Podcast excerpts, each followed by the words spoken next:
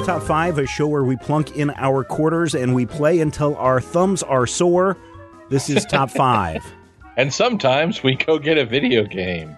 Uh, this week, we're not doing video games, we're doing Top 5 arcade games. So these are, we did a video games, oh, I want to say maybe a year ago. Um, and that was just all encompassing. So that included your Wii, Matthew's GameCube, the Sony Vio, all that stuff. Yeah, all those those things that we totally used, you guys. Uh, this week, though, is all about the arcade games, meaning those big stand up boxes or table boxes that used to have just the one game on them that you used to put in 25 to 50 cents, sometimes a dollar if the game was that good. And we're going to look lucky. at our. Sometimes you get a Play Choice 10 machine and you could play a choice. I think some 10. bars started doing that, yeah. But most Yeah. of the time, it was just boom, here's your 25 cents to play. My number five, Robocop. Oh, man, I love playing this game in uh, 8990. Yeah. It was a side scroller shooter game. Uh, f- I mean, Pew, the interesting thing is fairly simple by today's standards. Drop it, Um, punk. Yeah, yeah. But I played that when I was in college. We had it down in the uh, game room. And uh, one night I was so bored, I was like, you know what? I'm going to complete this game from beginning to end, and I'm not going to stop because it's one of those games where, hey, do you wish to continue? Put in another 25 cents. So I got a roll of quarters, and by the time I hit the end of that roll of quarters, I'd made it through and beat the final boss on Robocop. And I always thought that was fun. So Yeah. Robocop is my number five. Eh, I don't know that I ever played that one extensively. It was just one of those things that's like, you know what, I can do this. And so I'm going to do it. Side scrollers were a big deal in the late 90s or the late Oh, yeah. 80s, Yeah, early yeah. 90s. But about 10 years earlier, we had my number five. I remember when video games started showing up because the local grocery store had a Space Invaders machine Mhm. out front. Yep. Now, we had two grocery stores in town because we were a town of 2,700 people and thus much larger. The other grocery store didn't have a video game place, but what they did have was a comic book rack briefly in the, the 80s. So at one point, I walked into the grocery store and I heard one of the first examples I'd ever heard of synthesized speech Mm. the voice that talks like this. And as I was walking past to get a copy of Legion of Superheroes, this box in the corner said to me, The Gorfian robots challenge you. And I'm like, dude, that, I mean, that, that's like we meet on the field of honor. He practically slapped me across the face, so I had to get some quarters to play GORF, which stands for Galactic Orbiting Robot Force or as I like to call it, let's see how many things we can knock off at once. Because Gorf had multiple levels. The first level of Gorf is basically Space Invaders. The second level of Gorf is basically Missile Command. Oh, yeah, yeah. And then at some point you get into a part a part of Gorf that's basically Galaxian. And of course, then there's the trippy, trippy space warp where the enemies fly out of the middle, right? So you're going, Mhm. and then guys are shooting at you, like moving towards the screen in what uh, the drawing program I watched when I was six used to call Direction 7. But the thing about it was there were a lot of Space Invaders knockoffs. There were a lot of simple burp, burp, burp kind of games. hmm But Gorf was the first one I ever saw that had multiple levels. And I think because of that, there were different challenges to the game. It was one of the earliest of what I would consider kind of a modern console gaming because you did different things. You honed different skills. You used the, the one button and joystick at different times in different ways. So I really loved Gorf. And the main reason to love Gorf was the voice that talked to you. Uh, if When you're gonna, on- listeners, if you were going to do a search for Gorf on Uh, your Internet Explorer or whatever uh, search engines that you use, make sure your safe search is turned on. Because my Do God, I'm scrolling. I'm like, there's a screenshot. There's a screenshot. There's a screenshot. Why are these people having an orgy? Oh, there's a Gorf machine in the background. My goodness. yeah, and that that is exactly how the internet works. There's some guy out there who's like, "Hey, there's a Gorf machine behind those naked people," It's And the so weirdest he- thing. and that's the thing that he, he's looking at the pictures of this orgy, and that's the thing that he's he's hooked on I to. guess, but uh, boy, safe search on, ladies and gents. Uh, you know, it's I never use Safe Search. I just I it, it, it's interesting. Uh, you know, we had a Walmart that kind of evolved over time. At one point, it was in, in the early days, it was like half the store was the Walmart, the other half, and there was a divide between it to where there was actually a physical door you had to go through to get into the grocery store side of the Walmart. um, but at one point, off in the corner, over by the magazine rack where I used to pick up Twilight Zone magazine and found my first book of Hitchhiker's Guide to the Galaxy, they had Donkey Kong and they had um, Mm. they had another one that's on my list.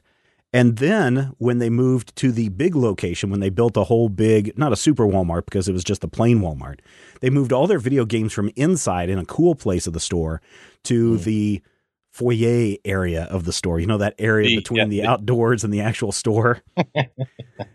I don't believe that's called the foyer. I believe that's called the where people pee. Uh, It is that is that's that's the mid entryway to the store, The- and that's where the they would put all their games. And the the airlock, if you will. this was moving. This was probably oh 88, 89, spring of eighty nine, definitely. And Walmart had this game that my friend and I, Mike, we would drive ten miles to go and play this game because it was so fun. You are flying this spaceship again, side scroller type action, and you're blowing the crap out of all of these alien ships and thingies and xenomorph kind of things that are coming at you from all sides. and if you did it right, as you were moving along, you were also powering up your ship. So you could, you know, get a double shooter, you could get a front back shooter, you could get a thing that would shoot out a, a double uh, helix uh, laser beam and all sorts of things. And then you get to the end of the level and you'd blow the crap out of uh, this alien queen. And it Right. was a fun game. And anytime that we were bored, it's like, hey, you want to go drive to Ottawa and go play R Type? And so we would go and play R Type. And I love that game so much so that um, anytime that I get a new, um, you know, we get a new um, home system, video game system like uh, the PlayStation or the Xbox, I will look online to see if there is If an they have R a Type R-Type. game that's been emulated or ported or something that you can buy from the from their online store because I love that game so much. So R Type is my number four. Uh, I used to love R Type D2 when he'd hang out with C3PO. Mm-hmm. Yeah, because that was a good joke. Which leads perfectly into my number four Star Wars, the arcade game, Oh yeah, The where you art? start. Yeah, where you start and you're you're basically doing a run on the Death Star. Mm-hmm. And even though it's you know a simple line vector art, it was really really well done.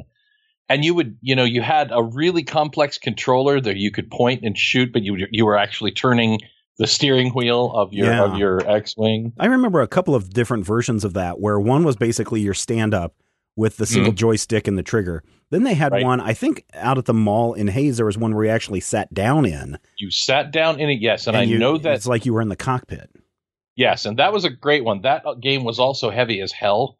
Otter Disaster worked at the arcade in Yeah. uh, Hays at one point when we moved it from a different room of the mall to the other. But yeah. yeah, and it was great because there are different parts of it. You do the Death Star trench run, you do the main attack. Um, there's a version of it which also includes, and this is this is years later, but it also includes the Return of the Jedi video game mm-hmm.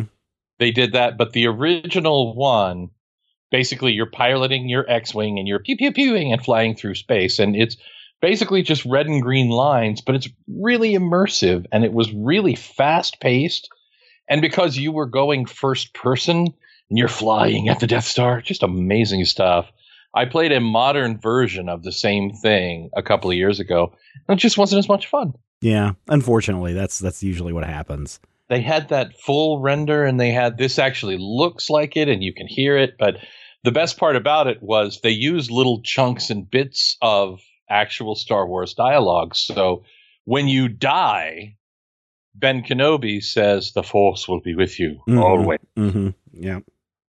Yep, I remember that. I, I was never very good at it because I couldn't figure out the right way to fly it because it, it seemed Mhm. like there's, and this is something that I was thinking about today, you know, like the, um, whatever that little karate game was, kind of as an 8 bit thing that kind of ninja of, gaiden Mm, maybe, I don't remember what it was. Um, but it was always like your hands were too fast for the controllers. And it would always take a little bit of time for the system to catch up on what you were doing.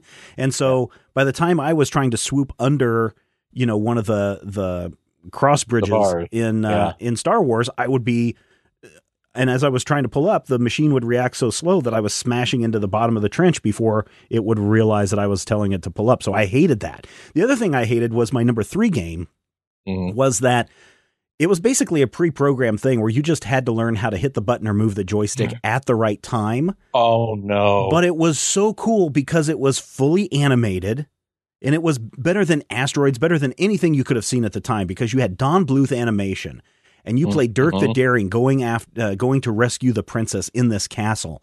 And you all, and this was all burned onto a laser disc. So basically you were using your joystick and the button to jump to different menu items on your uh, laser disc in order to uh, get to the to the next scene whether you successfully did it or not and literally it was the matter of timing it to the right thing this uh, dragon's lair came to our county fair for about two weeks one summer and over the course of two weeks i played that game 300 times i was getting actually pretty Dude, good at it. that's five dollars. Uh, a little bit more than that because it was a 50 cent game. That's hundred and fifty dollars. Yes. that's too many dollars. That was too many dollars back then for a teenager, number one, to have, and number two, to blow on a video game. But um, I was addicted to this game. But the problem was you were shoving quarters in so fast because uh, you would like if you didn't get the timing right of the first adventure, dead. I mean, you you you would burn. Yeah, you and then you burn turn through- into a skeleton and Yeah, collapse. yeah. You would burn through about two two to five dollars easily within five minutes. But it was a game that people were lined up to play because it was because it was something that was so new, so cool, and so fantastic that So people just wanted to see it. Problem is, uh, like R Type, where I go out and try to buy the find the game on the new console, Dragon's Lair always pops up as on whatever port the system that you want to find it on. Problem is, I mean, you can even get it on your iPad. It's still using that same stupid glitch technology where it's like you have to hit it at just the right time. So, you know, it's still it's super frustrating even today. And Dragon's Lair 2, don't even get me started on that. I played I think I played like that two or three times with my wife and I was like, "You know what? This is this is frustrating. So, goodbye Dragon's Lair." But it's still fun enough that I remember it to uh, go on my number 3 list. Nice. Yeah. My number three is likewise a kind of a quantum leap forward in terms of the animation technology. Because when I first got to college, uh, Stephen and I graduated high school, got to college in 1989. Yeah. There was in the student union a Street Fighter machine Mhm. Mhm. where you could go pew pew pew pew pew to Street Fighter. And after I want to say, Ooh, I want to say after about 10 months of Street Fighter, all of a sudden there was another machine. Mhm. And this machine looked different. And this machine had like not photorealistic, but at least photos of things. Mhm. And I'm like, ah, I don't trust it. It's not Street Fighter. But then a couple of years later in 1993, they made a sequel, Mortal Yeah. Kombat 2. Mhm. and then I was hooked on the Mortal Kombat franchise because unlike Street Fighter which used, you know, sprite technology, Yeah. this was this was actual motion captured people. Now granted they were still animated in a bouncy fashion and they weren't like fully rendered and of course they had a tendency when they'd switch sides, one of them had an artificial arm and he'd switch side and his artificial arm would go with him Yeah. and would switch sides as he turned directions. But Mortal Kombat 2 basically took everything that I loved about Street Fighter and everything that was neat about the animation of that Mortal Kombat and turned it into this weird, just psychotic dystopian mess Mhm. where different characters would show up and you know you my my go-to was always Johnny Cage until I was like wait wait this Raiden guy can fly Yeah, yeah, yeah. but you know you And go through the lightning, whole thing yeah you go through the whole thing there are 12 characters to choose from in Mortal Kombat 2 first of all which is amazing and you have just all of these weird backstories and bits and pieces of lore that are fed out and of course at certain points in the game characters would show up Mhm. so if you did a certain thing at the right time you could actually fight a hidden character and people were like well what's the secret what's the secret move set to get Up, noob up, down, Saibot? down, left, how right, do you left, right. A B A B. how do you secretly get chameleon and it, it, it was it was fascinating to see people trying to go through this, going beep, beep, beep, beep, beep, beep, you know, messing with things and trying to figure out the the hidden combinations and everything. It was Yeah. really well marketed, well put together. Had like five buttons and a joystick, Mm-hmm. so you go another, high, low, kick, no kick. yeah, also another 50 cent game. yeah. It may have been seventy five cents by the time of Mortal Kombat two. I don't Maybe. remember. I, I just remember playing it But I one time at an airport and almost missing my flight because I was too busy trying to beat uh, Sub Zero. Sometimes when Otter was uh, managing the the arcade, we would hang around after hours and just play for 35, 40 minutes uninterrupted by by you know noobs and, and mean guys and jerks. We called them hats because they all uh, wore hats. Were you using the uh, manager discount? Well, I mean, I'm not saying we were or we weren't. I'm just saying we would hang around and play the game. It wasn't the the being there after hours part. It was the not having a line to get to the MK2 that was important. I thought maybe uh, I figured Otter probably just hey, let's open up the box and let's test this thing out for the next three hours. Hit that I believe he did hit get that a reset certain. button. He got a certain number of credits during each shift that he could use, Oh, okay. But those were also the same ones where if someone needed a replay or if someone you know had a problem or if a game broke, those were the the credits that he would give out to people. Mm, so he couldn't just use them all for himself, you know. but he could if he wanted to. Well, he could, but Sorry, that would make him a kid. douche. Otter's not a douche. no, he most certainly he's not. He's afraid of spiders, spiders, but not a, not a, not one of those bad guys. Uh, speaking You know. of uh, of uh, bad guys, my number Oh. two had is it five bad guys, four bad guys, but it was uh it, it was one where, and again, this is the only video game I've ever seen my dad get excited about. I remember uh, at the height of Pac Man fever, uh, we went into a mall and there was a line of people waiting to play Pac Man. and my dad was like, hey, let's stand in line and let's play Pac Man. And he gave all of us a quarter. Was just at the time, I think my sister was too young to play, but it was me, my dad, and my mom. Now, my sister would have probably been about four or five. She probably could have fudged around for a minute. Um, and and he just loved playing the Pac-Man game. And I've talked before about how Pac-Man and Ms. Pac-Man, you can kind of put these two together in the same uh, category, even though they were different levels and stuff. But it's one that I will still play today if I see it uh, like at a laundromat. If I'm going to go do laundry, and there it is sitting Yep. in the corner, it's one that will always get money from me because I know that Pac-Man is just that good. Yep.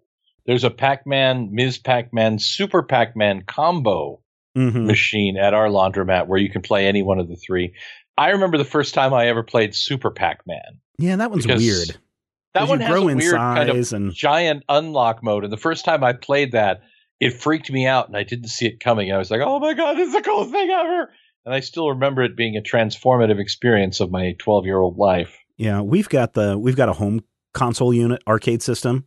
Uh-huh. Uh, and um, I will sit down and turn it on and play Pac Man on that all the time. It's got Pac Man, Donkey Kong, Centipede, um, Yeah. all you know, basically all your classic arcade games. Dig Dug is on there, and I'll, and I basically got it because I wanted to play Pac Man. So actually, Yeah. my wife bought it for me uh, because Right. she's I don't- cool.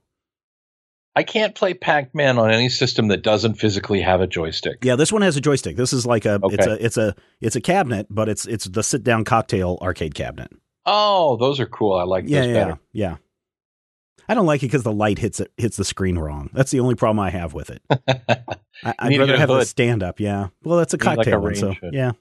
Anyway, that's my number two, Pac-Man. Pac Man, or Miss Pac Man, but not Pac Man Junior or Super Pac Man. Every time you do this, though, we end up on the other side of the decade because once again, now that you're at the beginning of the 80s, I'm at the end.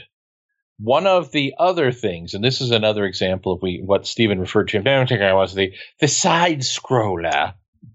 Um, the local pizza joint when I Mhm. went to Hays had the most incredible game ever because we had previously played not on my list, but a game called Gauntlet. Yeah. where there you have multiple players doing multiple things. This Mhm. was that same sort of take, except you weren't playing Wizard who needed food badly. You were playing Raphael and Yep. Donatello and Michelangelo and uh, Hercules. Yeah. The Teenage Turtle Ninja Mutals. Yeah. This almost made my list.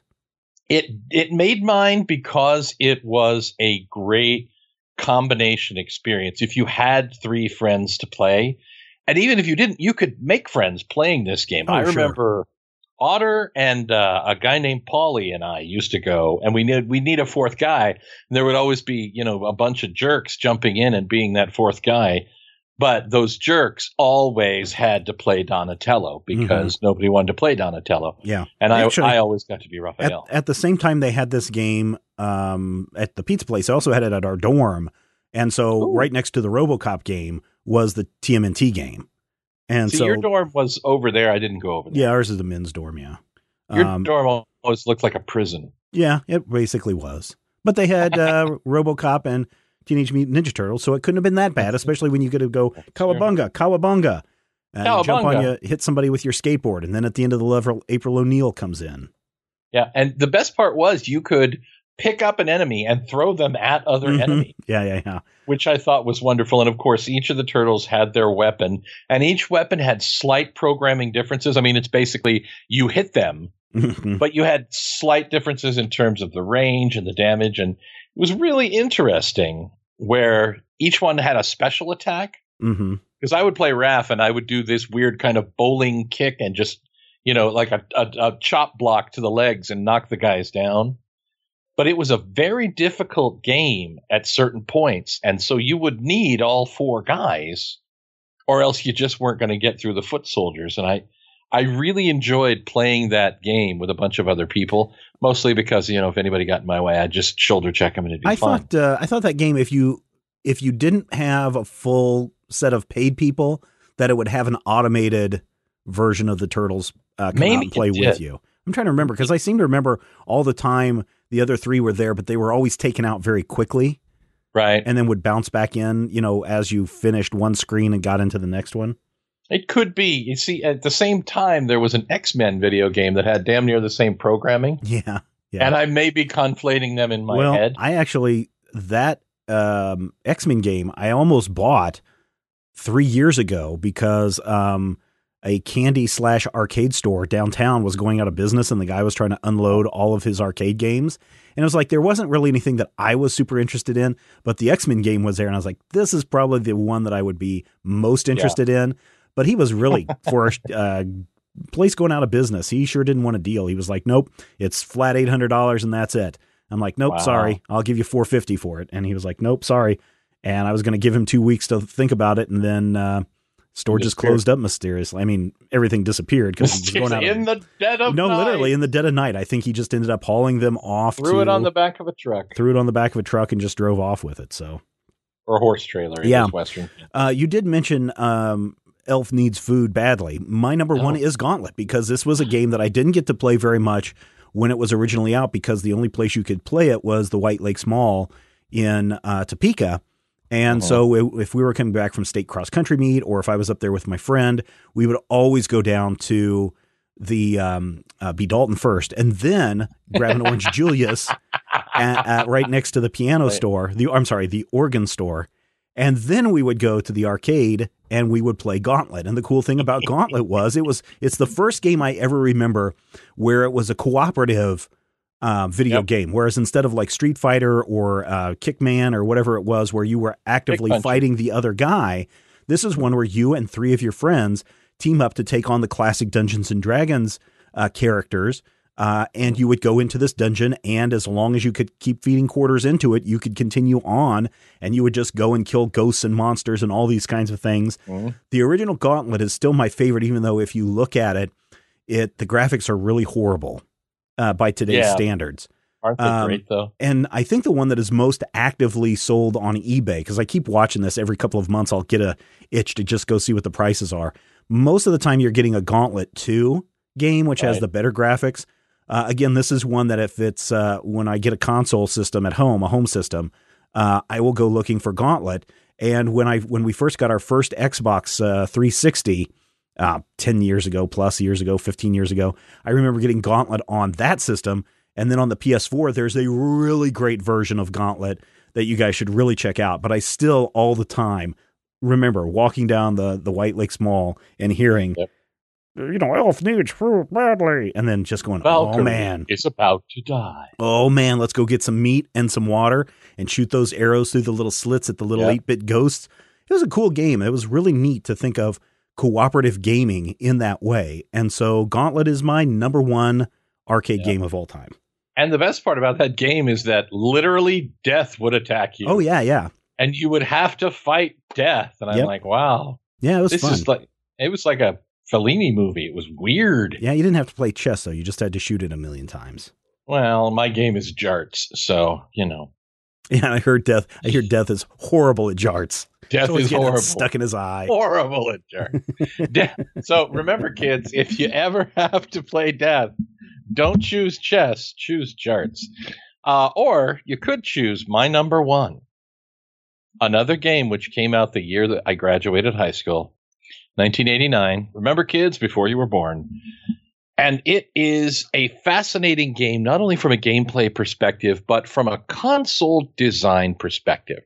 A lot of times when you would play these games, especially the sit down games, like a racing game, the console would be designed to look like a car, or sometimes you get lucky and you play a motorcycle game where you actually sat on a physical motorcycle.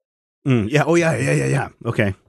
This game was actually designed where the console seat Yeah. was the vehicle you were driving in the game, Stun Runner. Yeah. Yeah. So you would sit down and it was this big, sleek red rocket ship thing. And you would sit down and you had your control unit, which was Mhm. basically a, a big steering wheel, and you could drive left and right and Yep. up and down and you all lean. things. You'd lean left and right. Yeah. Yeah. And the thing about Stun Runner is you can be in this game, you're driving through these tunnels. Mm-hmm. And of course, as you drive and you move, you're actually on the ship that you're seeing on the screen. It's Yep. really immersive, really kind of cool. You know, and it's basically just the old, just that graphics with the lines and the squares and the things. But Stun Runner also had these weird moments where you'd hit like an accelerator patch and you go 900 miles an hour for no real apparent reason. And you had to shoot things and dive and run and, tw- and I played it on home systems and it's just, Yeah. It's Never not the, the same. same. Yeah. you have to have the console. You have to sit down on the big red bike. And I saw one of these a few years ago in the local pizza joint. Widget and I actually saw this, and she was a tiny, tiny baby, maybe four years old. But we sat and we we were going to play the Stun Runner, and it turns out that the left side guns were broken. Oh no. And it was the most horrifying experience of my life because Stun Runner is one of those great video game console experiences. It's right up there Mhm. at the very top. I almost went with Asteroids, but I'm like, first of all, we've talked a lot about Asteroids, and I almost feel like Asteroids transcends the genre. Pretty much. and plus, it's not very eh. fun. I mean, it's. I don't know. eh, I, I never really thing. liked asteroids because, you know, the asteroids would cross over one another, and it's like they really should be blowing each other uh, up. No This one is not passing fun. in front of the other. It's a three dimensional game, Stephen. Come yeah, on. except that all I had to do was God. turn and rotate one way and shoot at it. And well, it would hit you both weren't of in them, three dimensions, even though that they were in uh, 2D space. You know, another game that's that uh, was in my also rans. That's one that's best experienced in the actual sit down version is Mhm. Cruisin' USA.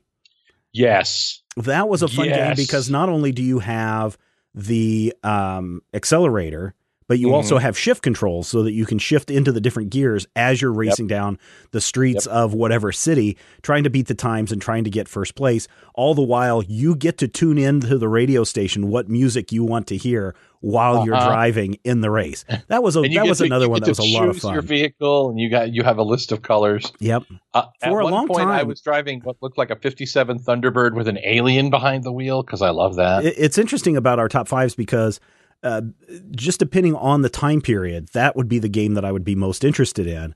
Uh, Cruising USA would have been on there, but it doesn't have as fond memories because it's one that I would play sporadically over the course of you know five Right. or ten years or something like that. But it was always fun, and they were always coming out with new versions of that. Do you have another um, also ran? Uh, there's actually quite a few of them. I I, I used to love Robotron 2084, Oh yeah, yeah. Where you would fire in all four directions. I mean, there was a time What's in the, the, one 80s that's when- like? What's the one that was uh, you're shooting down the center and you were moving around the outside? oh, there's a couple of those. It was like uh, you were going to each Twix planet. or Tempest. Oh. Tempest, that's what it was. Yeah, and I actually have for the PS2 a collection of games that has Centipede, which I never Mhm. cared for. I love Centipede. But- Centipede, Asteroids, Pac Man. It has all of the games. I didn't care for Centipede, but I really liked Millipede. Mm. And nobody ever has heard of Millipede. It's like Yeah, it I made faster. it up. No, it moved a lot faster. Was was on that one. I loved Centipede, and I think I, I got into it because number one, it had the roller ball, ball and Mhm. it was the one that was the first time that I actually I think one of my very first arcade experiences because I was at a pizza restaurant with my family, and then my uncle was there, and he's like, "Here, here's a quarter, go play Centipede," and he kept giving me quarters to play Centipede, and so I was like, Yep. "Okay," and so I just played Centipede, so it was pretty cool. yeah, was it was it the the Showbiz Pizza in Salina? no, this was in Kansas City. Showbiz Pizza was interesting because you would go in there and the the creepy people would have the animatronic donkeys and things, but you also in those places they had a game and I never saw it anywhere else where you were basically sitting down and it was like um what was the programming language where you had like a little turtle or a little triangle thing that they purported Oh, was yeah, a I turtle. know, I know which one you're talking about. I don't know, and it's a of it. console where you could actually draw pictures Yeah. in the, that logo language. And I always liked that, and you never saw it anywhere else. I think it was called Logo, wasn't it? Might have been. It, in fact, I, that does sound correct. But it was one of those games where I really, really enjoyed playing it because there weren't any real rules, and it was just kind of a do what you want thing, which I thought was wonderful. But then it was also something where I don't know that that would have been ridiculously popular over the long period of time. So Yeah. Yep. All right, listeners, there you go. Our top five arcade games of all time. Of course, the list will probably change in five years, something like that. They still make Five arcade games. I'm sure they do. Uh, but They here's do. where you have to uh, come in and help us out. Head over to majorspoilers.com. In the comments section, share your top five arcade games. Some of you have been doing a really bang up job going into the comments section and just writing to your heart's content. I don't think we have a character limit. I bet we do have a character limit. I think it's, it's like ten thousand characters. it's probably something like that. I, I know I do have a limit set on it, but uh, I do uh, do enjoy reading your long uh, posts that Yeah. not only list your top five, but tell us why those are on your top five list. Because that's the most important part of top five. Because as we know, everybody loves a list, and we will talk with you next time.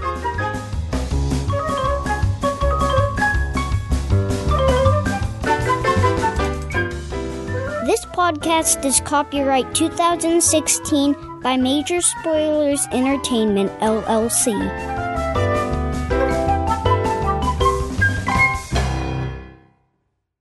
Worked hard for what you have your money, your assets, your 401k, and home. Isn't it all worth protecting? Nearly one in four consumers have been a victim of identity theft. Lifelock Ultimate Plus helps protect your finances with up to $3 million in reimbursement. Lifelock alerts you to identity threats you might miss. And if your identity is stolen, your dedicated US based restoration specialist will work to fix it. Let Lifelock help protect what you've worked so hard for. Save 25% off your first year on Lifelock Ultimate Plus at lifelock.com slash aware. Terms apply.